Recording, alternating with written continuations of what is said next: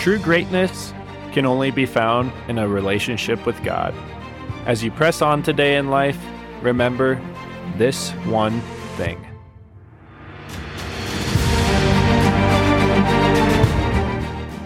My wife often says, it's not a good book unless someone falls in love. I can remember one time she had just finished a book. She closed it shut and she looked really sad. And I said, What's wrong? And she said, Well, I got to the end and no one ever fell in love. And I think that's a pretty good uh, way to look at books, way to look at life, even. Um, we love love stories. We love it in our movies, our books, uh, even songs we listen to. Everyone loves a beautiful love story. And you know, the Bible, it's God's book. He wrote it, and it is a love story. Someone falls in love in it. And it's the greatest love story of all time. I'm sure you've heard John 3:16 before. It's a very popular, very famous verse, but I want to read it for you today. I want you to think about how this applies to your life. John 3:16 says, "For God so loved the world that he gave his only begotten son, that whosoever believeth in him should not perish but have everlasting life." Now, I want you to try to personalize this verse. Now, what does personalizing the Bible mean? It doesn't mean you change the words of it. It doesn't mean that you uh, twist the truth or take something out of context, but you're trying to make it personal for your life. And I think this is a great verse to do that with. What that might look like is just take the word uh, world and whosoever and put your name in there. For example, for me, it'd be, For God so loved Michael that he gave his only begotten son, and that'd be Jesus, that if Michael believes in him, Michael won't perish, but have everlasting life. And you can say that for you. You can say that for anyone in the world. That's what uh, whosoever means. Uh, it's for anybody and everybody. The love story of Jesus, it applies to all people. And that's so awesome. Uh, it's so beautiful that God would love us so much that he willingly give up his only son. And Jesus would choose to suffer torment, pain, in order for you and I to have everlasting life.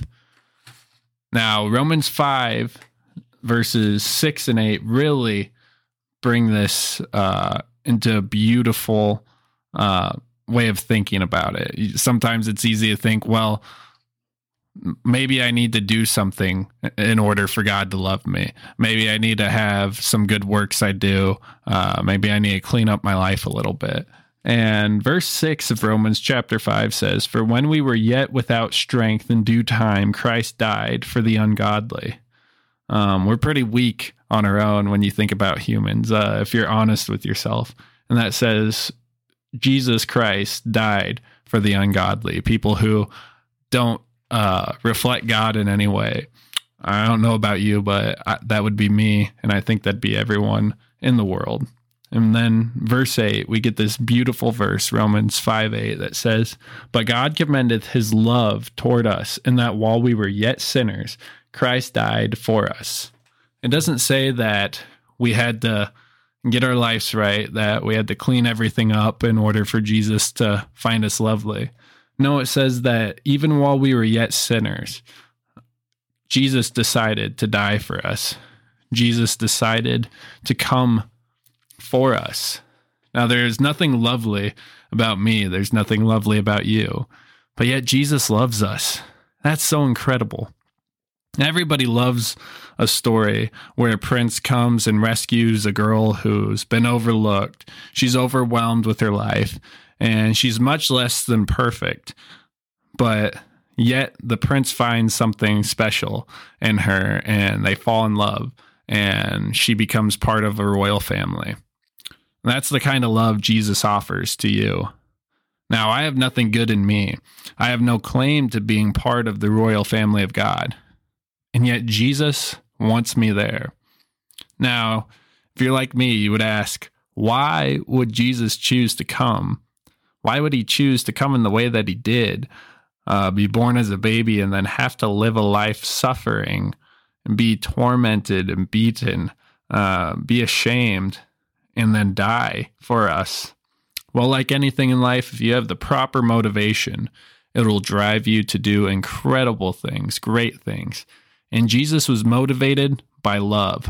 2 Corinthians 8 9 says, For we for ye know the grace of our Lord Jesus Christ, that though he was rich, yet for your sakes he became poor, that ye through his poverty might be rich. Now, I don't know about uh, what riches people have who are listening to this, but when you think about heaven, when you think about paradise, I don't think anything can get better than that. Uh, Jesus had the ultimate riches, uh, and he still does today. But yet, for our sakes, he decided to become poor, come down to earth, so that through his poverty, we could enjoy the same riches that Jesus does. The King of all left it all for you. I mean, Jesus had everything in heaven. You think about what heaven's like. You just take your life and imagine it perfect. Imagine that nothing ever goes wrong. Everything's exactly the way you want it. You get along with everybody. I think that's what heaven's going to be like, only take that like 30 times more. And Jesus decided to leave that. Even though he had everything, he didn't have you. He didn't have a way for you to come to him. Love is powerful. Love will drive someone to go to incredible lengths and perform sacrifices to prove their love to someone. Now, Jesus lived a life of suffering, shame, and sadness on earth. And what did he have to gain? He didn't have anything to gain.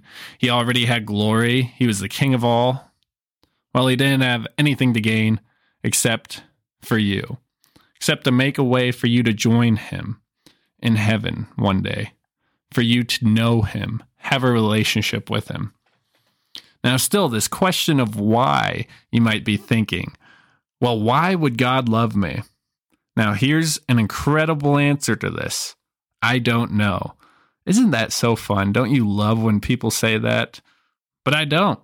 I don't know the why of why God would love me. I don't know why God would love you. All I know is that He does.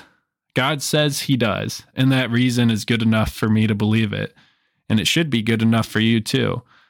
Just believe God, take him at his word. He says he loves you. So believe him. Jeremiah 31 3 says, The Lord hath appeared of old unto me, saying, Yea, I have loved thee with an everlasting love. Therefore, with loving kindness have I drawn thee. Now, I've often heard it said, ye means me. So when Jesus is talking about ye, or as we say today, you, uh, that's talking about you personally, not just the people in the Bible. We can take it to mean ourselves, personalize that verse. God loves you, and he will never stop loving you. We don't really have a word in our vocabulary today to describe God's love. And that's why when people were translating the original text uh, into English language, they use this word loving kindness. Now, what does loving kindness mean? Well, the Hebrew word was hesed, which means loyal, steadfast, faithful love. And it stresses the idea of belonging together of those involved in a love relationship. Now, that sounds like a very incredible kind of love. Now, our love relationship must have two sides agree to love each other. If just one person pursues the other, there is no relationship there, and there's definitely no fellowship. So here comes the question if God loves me so much and is so perfect and wonderful, it's the best kind of love you can ever imagine. Why doesn't He just demand my love? Why doesn't God just make humans with their brain programmed to just love Him without any other option, without any choice being involved. Wouldn't that make sense? Well, would that really be love at all?